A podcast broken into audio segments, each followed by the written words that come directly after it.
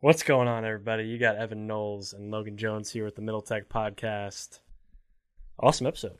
I really enjoyed this one. Uh, this one was with a guest that's actually from nowhere near around here. He's from Canada, and he's actually currently over in Silicon Valley. Yeah, all the way across uh, in the Pacific time zone. So we were recording a little late here out of Awesome Inc studio. Um, but that was a really cool conversation just because I felt like it almost tied Lexington to not only the entire country, but, you know, Alex talks about markets all across the entire globe. So yeah. It kind of put Lexington in the middle of this conversation where we got to discuss um, markets and startup startup ecosystems from, uh, in his book, he says Delhi to Detroit. And we put Lexington right in there in the mix of that. Uh, and it was really uh, interesting conversation where we talked about the differences in mindset uh, between Silicon Valley startups and those, as, as Alex calls, the frontier. We talk about how, you know, there's a unicorn mindset out in the valley of growth at all costs. And then there's more of a camel mindset of resiliency and, you know, making sure that we're building companies that can, that can survive uh, the not so good times as well. Yeah. Well, we'll plug his book real quick here at the beginning. Uh, so the name of his book is uh, Out Innovate, How Global Entrepreneurs from Delhi to Detroit Are Rewriting the Rules of Silicon Valley. Um, so it's all about, you know, how innovation is happening everywhere. Um, and that innovation is different depending on where you are. Um, and there's different practices. There's different business practices depending on where you are as well. It's not just about innovation. It's also about, you know, how companies innovate and how kind of practices they put in place to grow the company. Um, all that stuff is different from region to region in the world. Um, and so this is a great conversation because what we do with Middle Tech is try to begin to get more of that conversation out into the world and get people in this region more used to talking about innovation and risk and entrepreneurship and things like that. And so it's really cool to sit down with Alex and talk about that almost on a global scale from his perspective as a venture capitalist and somebody that travels the world investing in the, some of the biggest companies um, and some of the most innovative companies in just regions that, you know, some of us just never even been around, you know, New Delhi or South Korea or China uh, or, or Paris or, or wherever. Um, he's traveling around the world, investing in these amazing companies and working with entrepreneurs everywhere. Um, so it's just a super cool conversation. Uh, we encourage you to go look up the book um, and see what it's all about and, and give it a read. Uh, one other thing we want to mention uh, before we get into the podcast is Five Across. Yeah, uh, so we so got to do we got to do a little Five Across plug here. Uh, you know, Awesome Inc is so so gracious and awesome to us by letting us use this studio uh, to to you know do Middle Tech in general. This would what we're doing, at least at the quality that we're doing it, would not be possible with Awesome Inc. And we know you guys are definitely appreciative of the nicer sound quality as compared to what it used to be with the snowball bike in the middle of the table. So big shout out to Awesome Inc just in general for allowing us to do what we do. Um, and make it, making this whole thing possible. So we just want to plug, they've got Five Across coming up here, um, October twenty-eighth, and they've given us our own custom code for Five Across. So if you use the code MiddleTechPod, you can get that ticket completely for free, one hundred percent off. Uh, that's some, some stuff to be looking forward to that's coming up. Um, all right, well, let's get into this conversation then.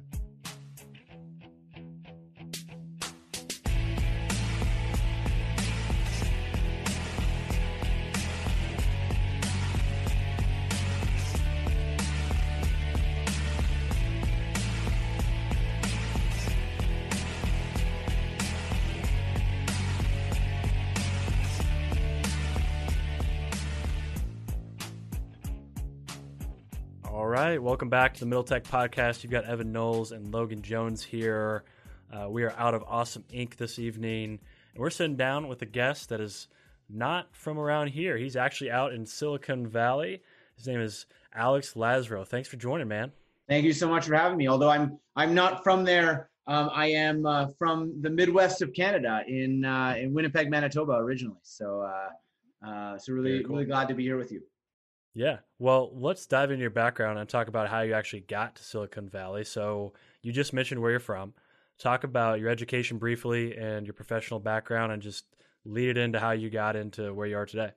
Yeah, happily. I'm, you know, by day I'm a venture capitalist. I joke that I'm a accidental venture capitalist and accidental author um, at the same time. When I was in undergrad, I thought I was going to do a PhD in economics, and uh, with a big focus in developmental economics and the tool of finance to support innovation and impact. This was during the rise of microfinance and during the rise of questions like impact investing, et cetera. Um, I decided I would uh, get some practical experience, ended up on the Canadian version of Wall Street in Toronto doing uh, M and A investment banking. And I discovered a love for the tool of finance. I wasn't in love with selling big Canadian insurance companies. And so I ended up doing my M B A, moving to the States um, at H B S, and coming out of that thinking I really wanted to do investing in, in innovation, something like what I'm doing today. Um, I realized I had no discernible skills um, either. And so um, ended up taking an offer to join a consulting firm, deferred it by about six months. A lot of the industries that I care a lot about are highly regulated, um, like financial services or healthcare or otherwise. And I thought it'd be really interesting to understand how that side of the world worked. So I, I worked um, with the Bank of Canada, which is the, the central bank, um, in the same group that would have done Dodd-Frank here in America, that group for, for Canada, um, around uh, payments regulation. So spent some time there, and then uh, ended up moving to Europe um, with McKinsey for a few years out of Brussels, and then later out of D C, but working in a range of about twenty countries around the world, um, doing doing a mix of strategy consulting projects, um, across a bunch of different sectors. And uh, in two thousand thirteen, I was given the opportunity to join a uh, new impact fund within the Omidyar Network, which is a family office and venture fund of Pierre and Pam Omidyar, and uh, um, joined that with a focus on financial inclusion. Was there for about five and a half years, invested in a number of tech companies. Um, one of them was um, uh, a digital bank called Chime, and Cathay Innovation, the fund I'm at now, had led the Series B of Chime and had invited me to join uh, and, and help grow some of our West Coast work. And, and so I ended up there about two and a half years ago. Um, and so uh, the fund I'm at now, Cathay, is a globally focused fund, invests around the world, really built on this thesis that the best of tech is not just Silicon Valley, it's it's everywhere. Um, so, yeah, so that's how I ended up uh, in venture, and uh, ended up writing a book around the nature of tech outside the Valley called Out Innovate: How Global Entrepreneurs from Delhi to Detroit Are Rewriting the Rules of Silicon Valley, with uh, Harvard Business Review Press. So I'll pause there. Yeah, and that's kind of how we got to know each other, how we got introduced. Um, so I'd like to kind of dive into that book and how what inspired you to write that book in the first place. Yeah, happily. Um, so by day, uh, I invest in startups with one foot in the Valley, but one foot Um, looking at entrepreneurs around the world. And outside of work, I've been teaching entrepreneurship with the Middlebury Institute for International Studies. And most of my students were like me. They um, are not from the Valley. Uh, you know, I, I grew up in the Midwest, like I was mentioning, um, or they were moving to uh, an emerging market or somewhere. And invariably, I felt like anything that I wanted to share with them about startup best practice was totally built for a different context. It was really centered in a time and a place, Silicon Valley and today, and for a very particular type of asset-light, software-based company that wants to grow extraordinarily fast. But the reality is that many ecosystems around the world just look different than the Valley. They have less resources. There's less capital. There's less depth of trained startup human capital. And in many emerging markets, there's a lot more macroeconomic shocks that make it more challenging to build a startup. And I believe that the best entrepreneurs operating in many of these emerging ecosystems around the world are not only challenging Silicon Valley's conventional wisdom, I think increasingly they are reinventing startup best practices in meaningful ways. And so um, that's the reason I, read, I wrote the book, is I wanted to tell the stories of these entrepreneurs and, and start that conversation. Yeah, makes sense. Um, and we'll talk about just briefly, I've always been curious about the process of writing a book. Talk about just, I don't want to talk too much about this, but talk about what that was like for you, what, what it was like to write a book. You know, I will say um, writing a book is one millionth as hard as starting a company or, or, or anything like that. But it was certainly the hardest thing I've ever done. Um, hmm. and, and I alluded to this earlier. I'm, I'm a little bit of an accidental author. I, I didn't plan to write a book when I started this. Um, My uh, my wife was writing for fun a fiction novel, and to keep her company, I had this idea, and, and to scratch the itch, I started writing an essay, which I submitted to this contest called the Brackenbauer, which is hosted by uh, McKinsey and the Financial Times. And my book um, uh, didn't win, but was one of the top three, and it, it was a book proposal, kind of an idea for a book. The, the contest is is is is for new book ideas, and uh, I ended up getting approached by agents and writing an actual book proposal, and that turned into um, uh, running an auction for the book and, and ultimately partnering with, with Harvard Business Review Press. So that had been the journey to to the point at which I started writing a book. And I was like, oh man, now I have to actually write this thing. Um, and uh, that was in June two thousand eighteen. I mean, I wrote it um, and delivered it June twenty nineteen. And uh, and we just launched it April seventh. So uh, that was a little bit of the timeline and, and how it happened. But uh, um, but really, you know, it was a lot, it was actually a lot of a lot of fun, forcing forcing me to reflect on what I actually believe and and giving me the opportunity to learn from a lot of entrepreneurs around the world. Very cool. So I do want to preface, you know, I'm really looking forward to this conversation because we are like right in middle America, and we do see so much of what's different about Silicon Valley to in contrast to, you know, what we're seeing here. Um, you know, I got the opportunity to work in California and be around so many of those high growth startups. And I've been back and forth to San Francisco with the previous startup I was with. And there's a clear difference in the way that people approach a startup than how people do here. So I'm looking forward to diving into this because we, this is a topic that, you know, we do talk about pretty often um, because really our, our mission with Middle Tech is to highlight those differences and, and why it's different to start a business here and how venture capital is different. Um, so just to kind of start off the conversation at a high level, kind of give us the contrast between your perspective of uh, Silicon Valley and just, you know, here in Middle America and, and what you call the frontier. Yeah. And, and first of all, I, uh, one word of appreciation. I love that you guys are doing this because it's so important to start this conversation. Um, and, um, and one of the things in, in the book, one of the gross oversimplifications I do, Uh, or, or, or that, that I, th- I, th- I think is easy to have is saying, look, there's Silicon Valley, not Silicon Valley. And the reality is, mm. is there's four hundred eighty startup ecosystems around the world. There's over a million venture-backed startups. And startup ecosystems around the world are incredibly heterogeneous, as are the startups that are getting built around the world. And, um, and even in the Midwest, many of these ecosystems look very different when you go city to city, right? So there's a lot of um, differences. Um, But what I do believe is that the best entrepreneurs operating in Austin or Chicago or Detroit or Amsterdam or Bangalore or Nairobi have more in common with the best entrepreneurs in Sao Paulo than they do with those in San Francisco. So there's a lot we can we can learn in the contrast. Um, and so in terms of the differences, I think there's really three broad areas where there's some big differences. The first is around resources. Um, in many startup ecosystems, there's a lot less capital available. Um, there's a lot less depth of this been there, done that, trained startup human capital that can take a company from seed to exit. I think the talent is distributed evenly, opportunity is not. And in many ecosystems, there just haven't been those opportunities before. Um, and so that changes how you think about um, the type of business you build and how, how fast you can grow and how unprofitable the business can be if there's less capital, or how you think about your hiring strategy.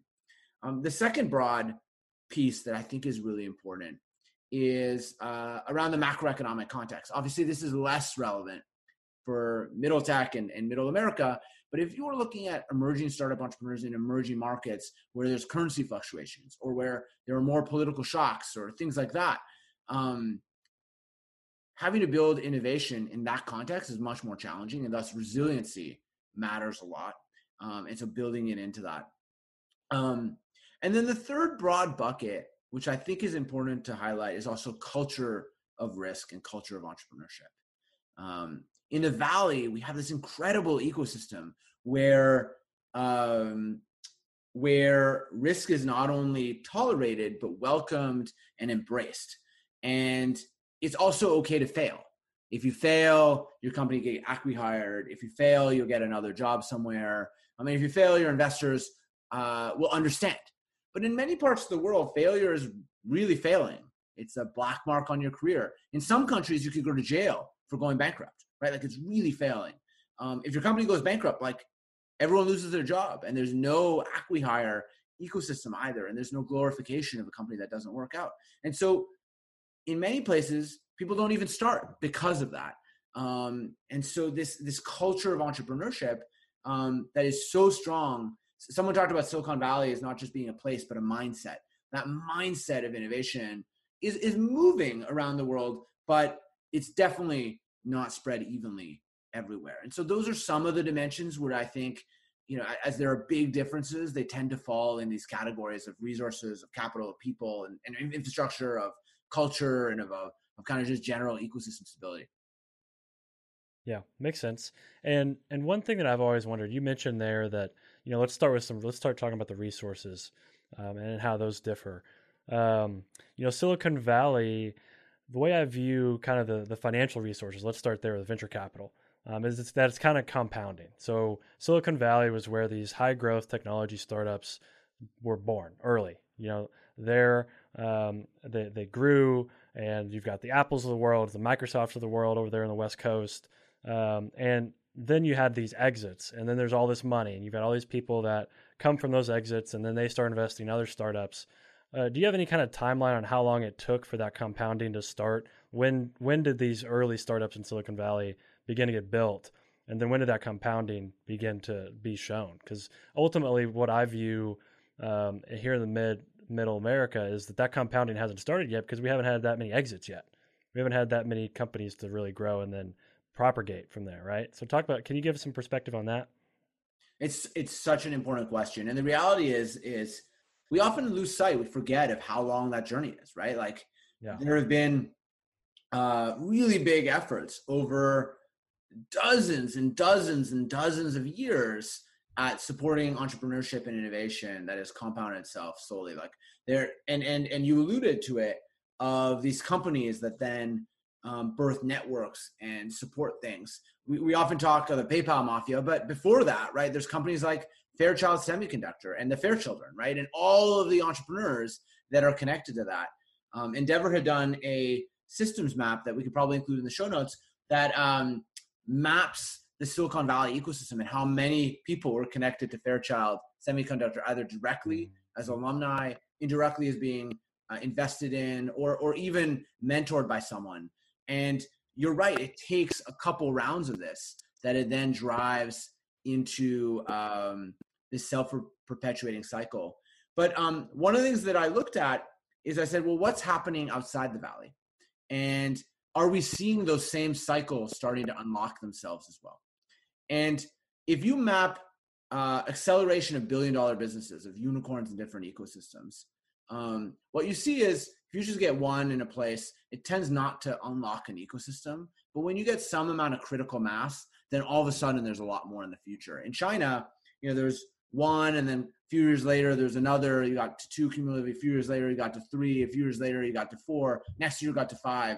The year after, you got over twenty, right? It really exponentially increased. The same thing is happening in a lot of startup ecosystems where, you know, one can be uh, excused away as an aberration. But you start getting this critical mass, and it starts scaling and uh, exponentially from there. And there are now some of these runaway success stories that are emerging in many parts around the world. Um, in the book, I talk about older siblings as this concept of entrepreneurs that are scaling, that themselves become uh, wealthy, but more importantly, they become role models for everyone. They train a generation of folks uh, who are the next generation entrepreneurs in how to scale and build a company. Um, Those people also might be angel investors as well, and ecosystem builders. Um, and a couple of those really start creating this self-perpetuating cycle. And so we're early days, and for sure, I totally agree with you. We, we're not getting enough of those, but we're starting to get some, right? I think mm-hmm. the HomeAway story um, in Austin, Texas, I think is a great example. And many of the entrepreneurs that have come out of that um, in uh, in the ecosystem and, and, and around, um, I think we're going to see more of those over time. Yeah, I think I kind of want to pick this up and bring it localized. This will, I doubt you'll know any of these companies we mentioned, but we've seen this happen in Lexington, and it's actually the reason Middle Tech exists. So a startup uh, in Lexington got started called Foji. Evan was the first employee there, and it grew to a point of, I think, what, sixty-five yeah. employees at Foji. And now it's spun off. Evan is working on his own own startup. It's spun off Middle Tech. It's spun off. So the company, the startup I work at, our C T O is from Foji. And I'll kind of let Evan pick up how impactful that really was, because I wasn't there. I didn't get to experience Foji.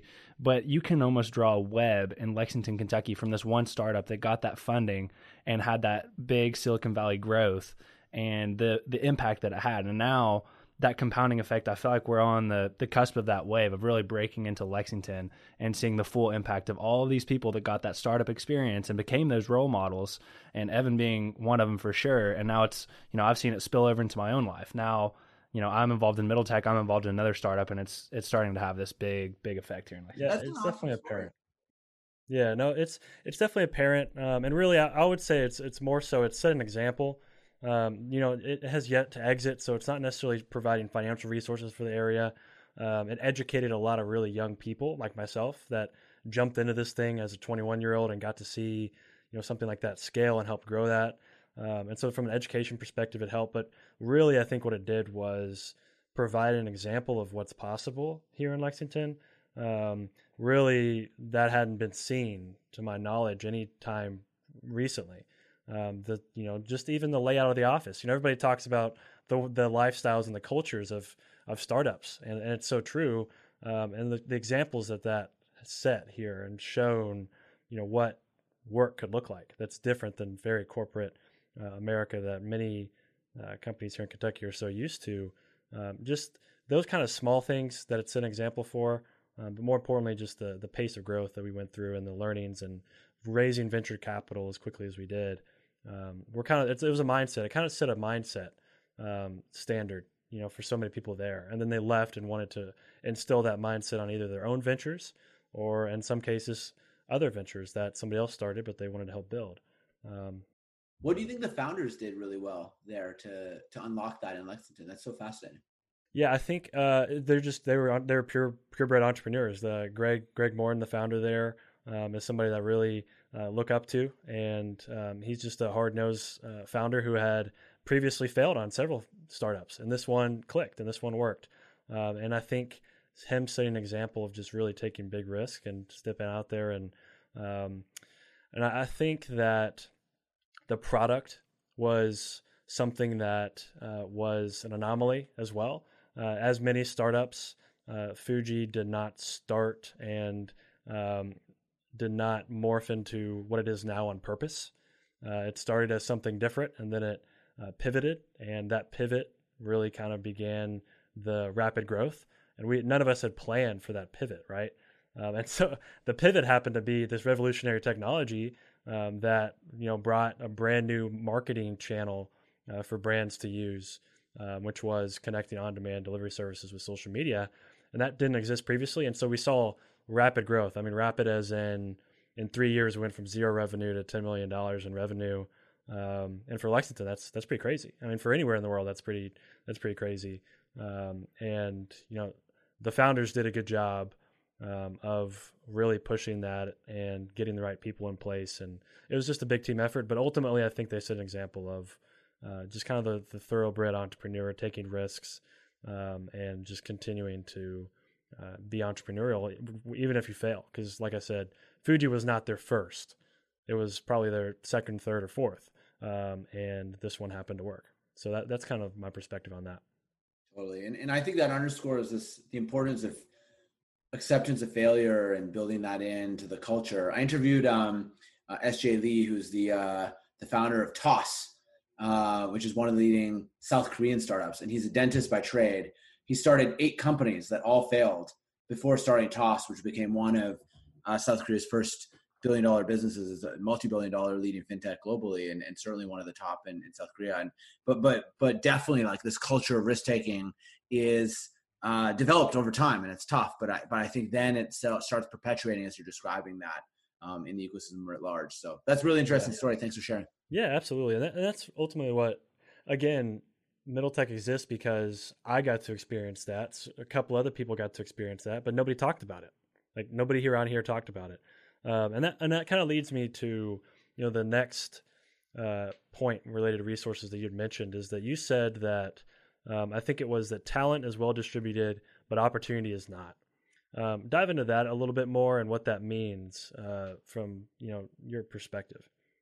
Yeah. And, and I think, you know, this is one of these examples where in many startup ecosystems around the world, the best entrepreneurs face tougher conditions and thus create new strategies that I think let them out innovate. And so in many startup ecosystems, there isn't the same depth of human talent, human capital talent that has worked at startups before, that's been there, done that. Like if I was founding a startup in Winnipeg, my hometown, there aren't five hundred people that I could tap to be the C M O that have taken a company to exit. There's probably not fifty. Um, there might be five, and they're probably working with my competitors. Um, and so as a result, a lot of the best startup founders in emerging ecosystems think about hiring the best talent wherever they are.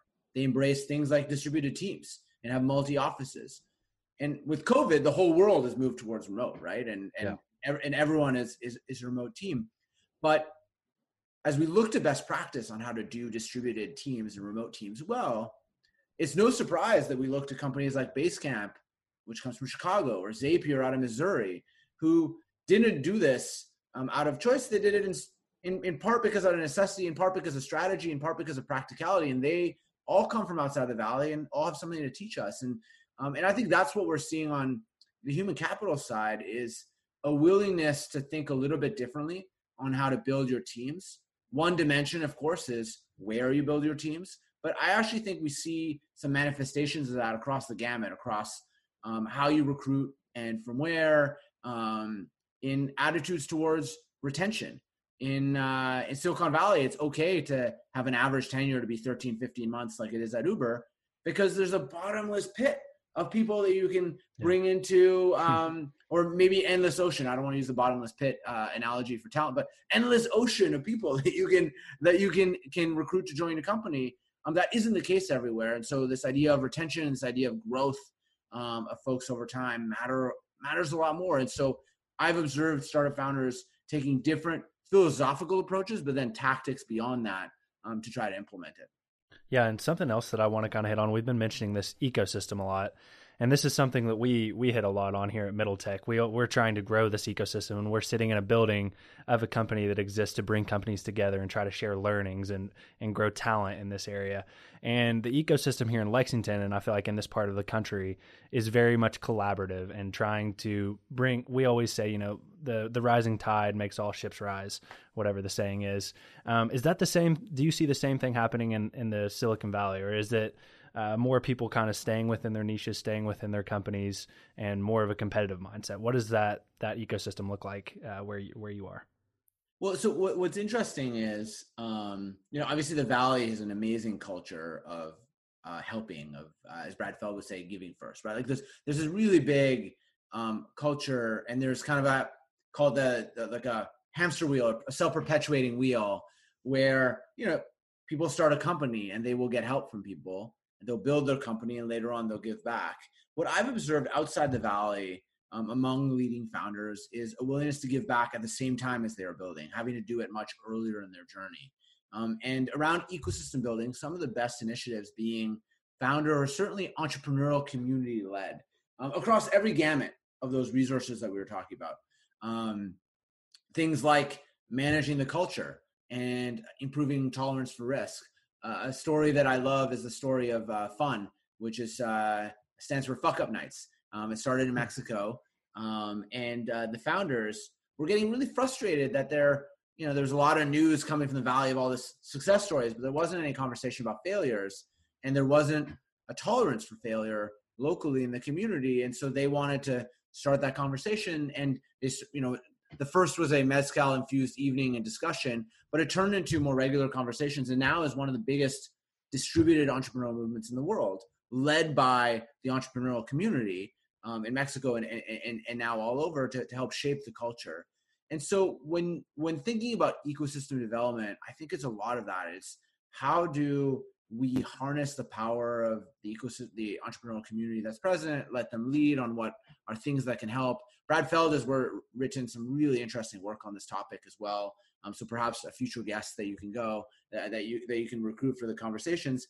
Um, uh, but I think that's one element, and that's across a lot of the gamuts. And the second is um, to the to the conversation we were having before um, about some leading startups that really unlock an ecosystem.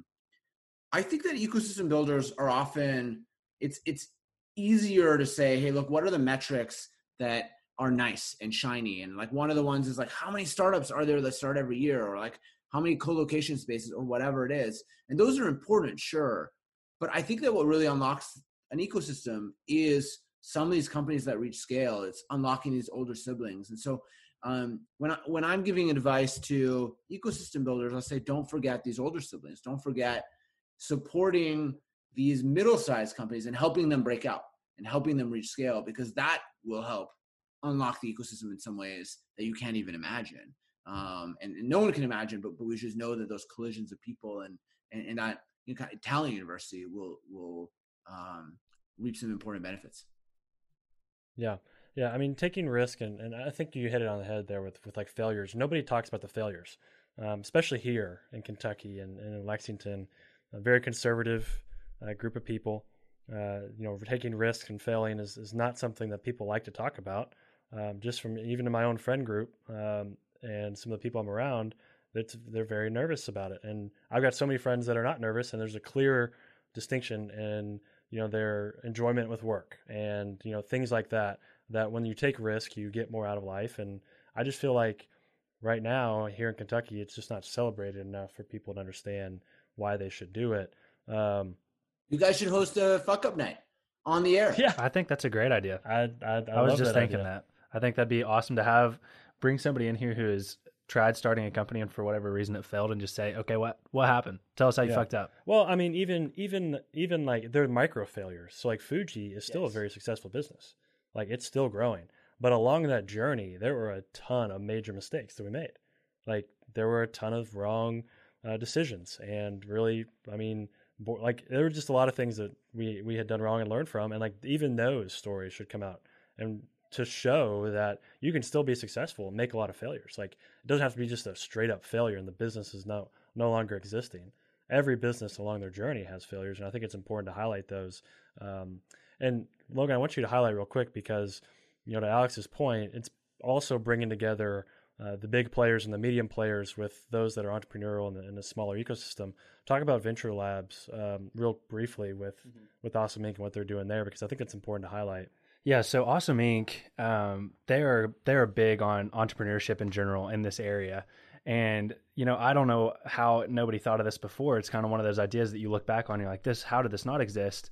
Um, but they decided they needed to bridge the gap between entrepreneurship and startups and the corporate world.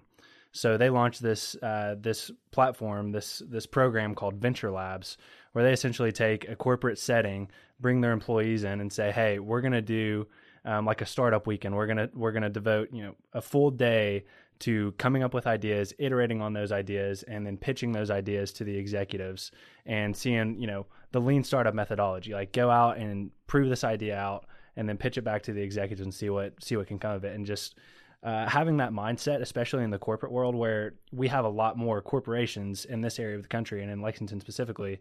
Um, so I feel like exposing more people to that mindset, you know, that's a big deal to get people comfortable with, like, hey, you can have this idea and it like it may not work perfectly the way you think, but you can iterate on that and you can pivot on that.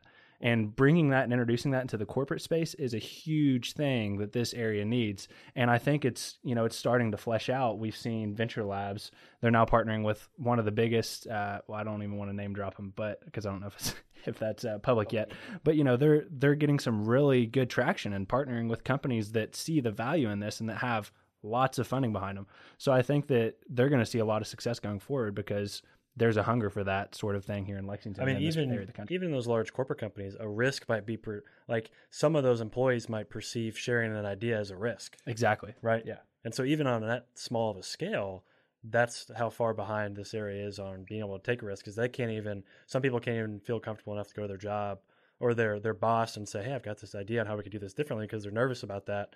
Um, and so I love what you know Venture Labs is doing, because that's so important. Uh, but give your commentary, Alex, if you can, on you know how you see the corporate world working with you know startups and what your perspective is on that and how that could be done better around the world. Yeah, for sure. Well, so first, maybe on the um, on the failure point, just to put a button on on on that one. Um, I actually, you know, startups are not companies; they're um, they're projects in search of a business model and experiments. Um, as yeah. you you know, and, and as as you iterate on on the product and iterate on the business model over time.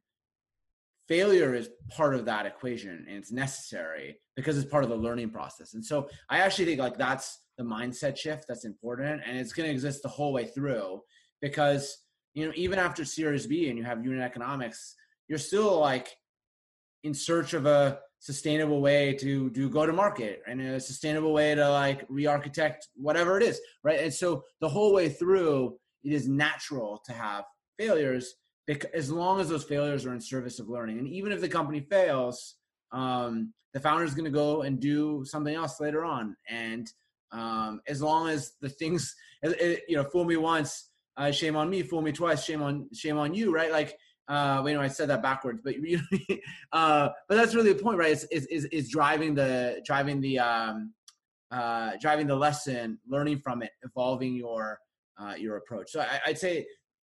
th- that, that's one reframing I would think about. Um, look, I, I think that one of the things that will drive startup ecosystems around the world is um, different ecosystems will be strong at different things. Some ecosystems will have natural strength around whatever is cybersecurity, because you know Israel, for instance, has the Israeli military and some of the work that they do, and the porous boundaries between startup land and and that. Um, Estonia will be very strong around questions like e-government because of what the government's done there. Um, I think that cor- that corporates have incredible amounts of knowledge and innovation, and there's an opportunity to foster and support and be a business partner to uh, companies, becoming an anchor tenant to support them locally, to um, uh, allow sharing of information or sharing of uh, infrastructure or whatever it is. So I think there's that gamut of things that are interesting. Um, and obviously there's what corporates can do from the innovation standpoint and the capital standpoint. Um, there are big companies in a lot of these more emerging ecosystems. They could be sources of capital to fill the gap where venture doesn't exist. Um, outside of Silicon Valley, particularly in Asia, um, the way many of the leading Chinese corporates play um, is really fascinating because, um, you know, in the U S, there's kind of this, we'll either do venture or we'll acquire as kind of the two modes of operation. Um, in China, a lot of the leading corporates think of, hey, look, we'll we'll invest, but we'll give you a lot of the benefits of acquisition. We'll weave you into our ecosystem. So Tencent, for instance, through WeChat, can really drive a lot of distribution for companies. Um, and so I actually think that mindset is fascinating. Of like, how do you actually not only support with capital, but support with your ecosystem locally? Um, I think we're going to see more examples of that um, around the world. I mean, Stripe's a great example, right? You're starting to see that with Stripe. Oh, for sure, right? And but Stripe is also a you know a, a tech company. I wouldn't call them a corporate yet. Uh, they're, they're they're they're a startup. They're they're massive, uh, obviously. Yeah, but, yeah. but yeah, for sure. I think I think they uh, are investing in companies and opening up their uh, their ecosystem at the same time. And I think that model we'll see more of over time for sure. Yep, makes sense. Um, one one thing you put on here that I, I wanted to dive into because I, I haven't actually haven't heard this phrase. Um, frontier innovators raise camels. Uh, they don't strive to breed unicorns. Dive into that. I love, I, I love that. Yeah. You know, um, everyone in startup land needs an animal. So I need an animal and it's the camel. um, but, uh, but actually in all seriousness, um, uh, first, what is the unicorn? Um, the unicorn by definition, strict definition, is a company that's worth more than a billion dollars. But in Silicon Valley, I think it represents more. It's also a philosophy on how you build startups. You know, the philosophy is this chasing unicorns. The method is growth. It's growth at all costs, where it's okay to have unsustainable unit economics in service of growth, where it's okay to burn lots of capital in service of growth, where it's okay to take a super short timeline in service of growth. I think outside the Valley, entrepreneurs don't have the luxury of doing that. And they have to build businesses that have sustainability and resilience into the business model from day one. That have sustainable unit economics, that manage burn, that take a long-term approach. You know, why the camel, right? The camel is an animal that can uh, sprint across the desert, can drink water faster than any other animal, can thrive when times are good, but can also survive in some of the toughest ecosystems. By the way, unlike the unicorn, it's a real animal. It exists all over the world. It isn't something that um, is made up or, or only exists in one geo. Um, and so I think it's a really powerful example, and that's the reason I, I chose it. Um, And and by the way, this is a really strong example of how businesses that are built in ecosystems of adversity can turn that adversity into an advantage and create long-term enduring success as a result. Um, and so that's probably one of the big meta themes of the book are what are some of these constraints that we have that we could turn into advantages as a result of building outside of the Valley and allow us to out-innovate. Yeah, I, I do love that. And I want to give some examples. Um, I'll give an example of, of a unicorn that's, you know, growing at all costs. And I want to, I want you to give some examples of, of camels that you've seen throughout your career um, and, and maybe what they look like. I, I would urge us to say, let's refer to billion dollar businesses and then unicorn philosophy, camel philosophy, because you could have a billion dollar, uh, billion dollar camel uh, or a billion dollar uh, unicorn. Yeah. More of the philosophy on growth for this particular conversation. Yeah, I mean, you know, feel free to give more examples of unicorns, but when I think of that, um, you know, growth at all costs, I'm thinking of Uber, Airbnb, uh, those companies that are literally acquiring uh, capital to acquire uh, these unit economics and acquire users and own markets as fast as they can uh, and dominate, you know, given spaces. And so growth at all costs. We want to own New York City. We need to raise a billion dollars. Let's do that real fast. Um, Airbnb, same thing. What are some others that, that are unicorns in your in your, so, in your mind? Um, you know, and a lot of the strategy you're advocating is, is around this question of blitzscaling that people have written about, like Reid Hoffman and Chris Yeh have written a lot about. And in their book, they talk a lot about um, blitzscaling, which is appropriate for winner takes all markets when there's a lot of capital and your competitors are um, uh, are vying for that against you. Um, and I think the reality is, is that strategy is very appropriate for a narrow set of problems that truly fit those categories. I just believe that the vast, vast, vast majority of problems do not exhibit those dynamics, and the vast, vast majority of startups don't have the luxury of being in that position to do it. And for most problems, the camel approach is not only the more practical one, it's the sensible one as well. Mm-hmm. And I think that the danger when you look at a story like Uber, you say, well, Uber got to be a massive company. Well, let's let's peel back and say, well, what did they do? And you say, well, they did this method, therefore that's the method for success. I think that's dangerous, because I think if you play the story of some of these growth at all cost companies a hundred times in different economic scenarios and in different moments with not everything going right, I think that what you see is, um, I, I, I believe that we're seeing one version that happens to be a successful one, but I think we're going to get better risk-adjusted outcomes and success over time with the camel philosophy. Let me give you two examples um, of companies just to make it real. Um, I often find, I often think of on-demand delivery as one of these highly venture subsidized models, right? Like DoorDash raised one point five billion dollars. Mm-hmm. Um, I interviewed uh, Mike Evans, who's the co-founder of Grubhub, started in Chicago. And he talked a lot about how at every single fundraise, they were break even. And every single fundraise, when they raised venture capital, was for a very specific purpose. It was to um, do a small acquisition or expand to a couple other cities. Um, and so their valley of death didn't look like a traditional valley of death, big giant hole. It looked more like ditches of death, right? They did a sprint and they got back. They, you know, that, that's how, that's how it worked. Um, Uh, I asked Mike, I said, why didn't you raise a little bit more money and exit faster? It took him ten years to I P O. And he said, I could have done it in two years less, but I would have done so at tremendously more risk, right? Like that's really what I'm talking about, is how do we get those risk adjusted outcomes? Um, another story I like is the story of Qualtrics. Um, so I interviewed uh, Ryan, the C E O, um, and he talked a lot about the fact that um, essentially building sustainability and resilience in the business model was key to their success. Um, it took them about twelve years to their big breakthrough. At the beginning, they were an education survey software, right? And they did their switch to enterprise in year twelve, thirteen. And that really unlocked the big growth in the business. And they later raised that two billion dollars from some top V Cs like Accel, sold to S A P for eight billion dollars, and uh, are now rumored to be going uh, going public.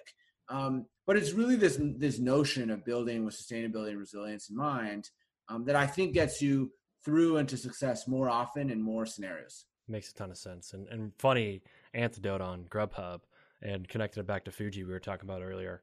Uh, in the early days of Foji, uh, we had so many hits. So we basically used um, Grubhub's A P I. Uh, and to my knowledge, uh, they actually didn't know we were using their A P I. We kind of hacked, kind of a hacked together A P I connection with them. Uh, and the way that Foji worked is we would create these viral campaigns on Twitter. And at this time, Grubhub was a, a public company. I think they're a relatively new public company. Um, and for, I think it was a little over an hour, we totally shut down Grubhub. We had so many A P I hits going to Grubhub. And it was wild. It was a wild situation that a small company here in Lexington, Kentucky, for a brief period of time, shut down a public company's website. They must have really um, been excited about you guys. It was it was crazy. They were so pissed. Um, and I'm not sure Foji would be happy to me saying that on the podcast, but it happened. It's it's in the past, so... Um, but that's just the fun. This segment might get edited out. Let's see. Uh. yeah. Um, but another thing I wanted to do is, as we get towards the the end of this this podcast, I want I want you to kind of give some predictions on some areas of the world you're seeing begin to see some of this this compound growth, and some areas that you're really excited about, like Detroit or South Korea that you you brought up earlier. What are some areas of the world you're seeing uh, the beginnings of uh, really great ecosystems, and what's your predictions for some of these these areas? By the way, I don't think it's the beginnings. I actually yeah. think that one of the things that's most exciting about this is that we're already seeing incredible progress around the world. Let me give you one statistic. In two thousand thirteen, four ecosystems had created all billion-dollar businesses. In two thousand twenty, this year, eighty-four startup ecosystems have created a billion-dollar business. eighty-four. Think about that, right? The movement of innovation has become global. And it isn't just big companies that are getting built internationally. It is the biggest companies that are getting built all over the world. So think of robotic process automation, right? This new trend that's shaping the world. It's the biggest company, UiPath, came from Romania. EdTech, the biggest company in the world, came from India. Super apps, which are being replicated all over the world. The biggest company came from China. Um, credit-led uh, digital banking. The biggest company in the world is in Brazil. It's Nubank, right? Some of the biggest and leading innovators in many segments are coming from outside the valley and these uh, um, uh, historically dominant ecosystems. And talking about this tide that rises all boats, I don't think Silicon Valley is going to go anywhere. I think Silicon Valley is and continues to be a great ecosystem, a great place to start companies. But I think that what's going to change is that you don't need to go to Silicon Valley. It used to be that you had to go to Silicon Valley to start your company. Like that, that was the place. I don't think that's true anymore. I think people can build a great company and will build a great company wherever they are and wherever they want to be. Um, and I think we're going to see more and more of that. I think one analogy that um, is, is perhaps a prediction of how this will manifest itself. A hundred years ago, the technology of the day wasn't software. Um, and the capital innovation wasn't Silicon Valley. The technology of the day was automobiles, and the capital was Detroit. And the top three companies in the world were in Detroit. And hundreds of entrepreneurs moved there to build car companies uh, or suppliers or whatever it was around innovation. Fast forward. What happened, right? Innovation's become global. And today you might say the capital for raw engineering is in Germany, and the sexy sports cars come from Italy, and the most reliable cars come from Japan. Um, and the capital of electrification is Silicon Valley, or arguably Shenzhen. Innovation went global, and so did best practice. Think of just-in-time manufacturing that the Japanese pioneered that has now influenced manufacturing all over the world.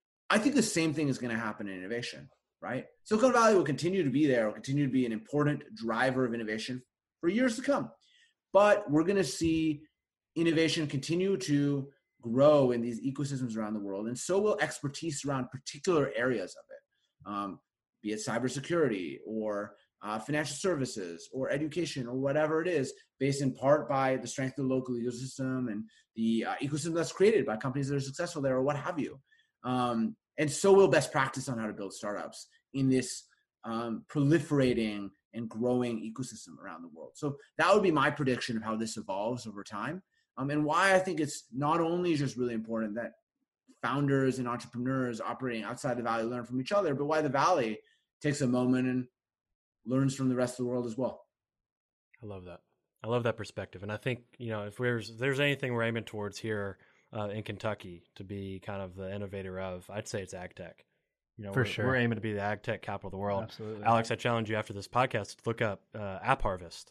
Uh, App Harvest just announced a, a SPAC, um, just like so many other companies uh, out there right now taking advantage of that, that vehicle. But look up App Harvest, and what they're trying to do here is really create an ecosystem that that thrives on innovation around the ag tech space.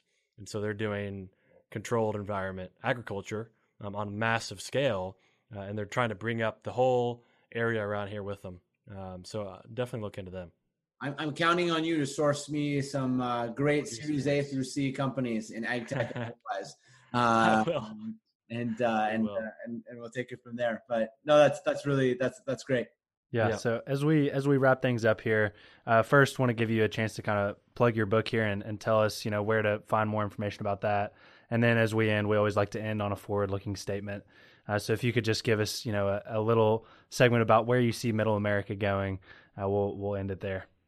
For sure. Um, so my book, Out Innovate: How Global Entrepreneurs from Delhi to Detroit Are Rewriting the Rules of Silicon Valley, um, just came out in April, and you can find it Um, anywhere where books are sold, of course, um, Amazon. But uh, given where we are in the crisis, et cetera, I'd really uh, urge you to support your local bookstore and buy it there. Um, you can also register for my newsletter or follow my writing at alex lazarow dot com. That's A L E X L A Z A R O W dot com, or on Twitter at Alex underscore Lazarow. Um, and a forward-looking um, statement. I end the book with "The future is at the frontier." Um, and I think that's really true. I think the future of tech will be everywhere, and it will be in Middle America. And I think it's going to, its expertise and its leaders are going to come in different sectors and different segments and different places around the world. And excited to see Lexington, Kentucky, Kentucky continue to thrive. So thank you so much for having me on the show.